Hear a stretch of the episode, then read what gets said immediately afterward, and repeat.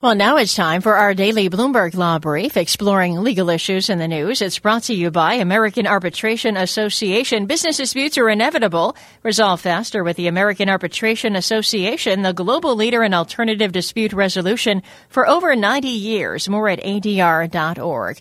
Today, Bloomberg Law host June Grasso and Greg Stohr discuss Tuesday's ruling in a Supreme Court case involving patents for printer cartridges. They speak with Robin Feldman, director of the Institute for Innovation Law at UC Hastings, and Gregory Dolin, co-director of the Center for Medicine and Law at the University of Baltimore. Greg, before we get into all the important legal questions in this case, can you just explain to us who was involved in, in the case and what the dispute between the two companies was? Sure. Um, the case involved two companies, both involved in making printer cartridges. The plaintiff, Lexmark, they make printer cartridges that many people use in their printers to um, print documents. And um, as many people know, these cartridges have ink or other materials that you know eventually cartridges run out, and they can be you can either replace the whole cartridge or you can refill the old one and um, you know reuse it.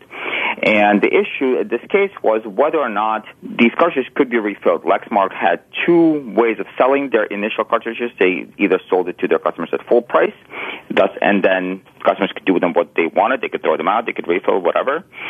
Or they sold them at a significant discount, at about 20% discount, on a condition that they will not be refilled, and then instead the cartridges, spent cartridges, will be sent back to Lexmark. Impression Products, the defendant in this case, took these old cartridges, both the ones that were sold in the United States and the ones that were sold abroad, whether or not they were under the first or second program, and refilled them, and then sold them obviously for cheaper than the original manufacturer. And that was the dispute, whether or not doing so violates Lexmark's patent. And Robin, how did the Supreme Court come to its decision?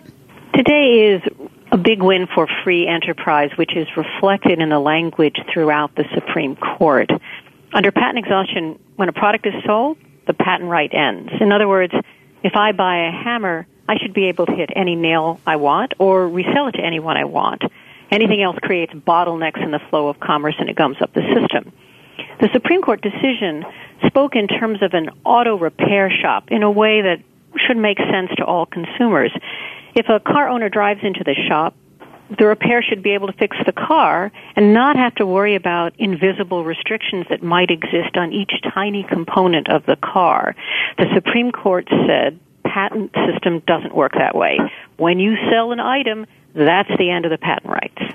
That's Robin Feldman, director of the Institute for Innovation Law at UC Hastings, and Gregory Dolin, co-director of the Center for Medicine and Law at the University of Baltimore, speaking with Bloomberg Law host June Grasso and Greg Stohr. You can listen to Bloomberg Law weekdays at 1 p.m. Wall Street time here on Bloomberg Radio. Now, among the top legal stories from Bloomberg Law, Deutsche Bank will pay $41 million to settle a Federal Reserve money laundering investigation.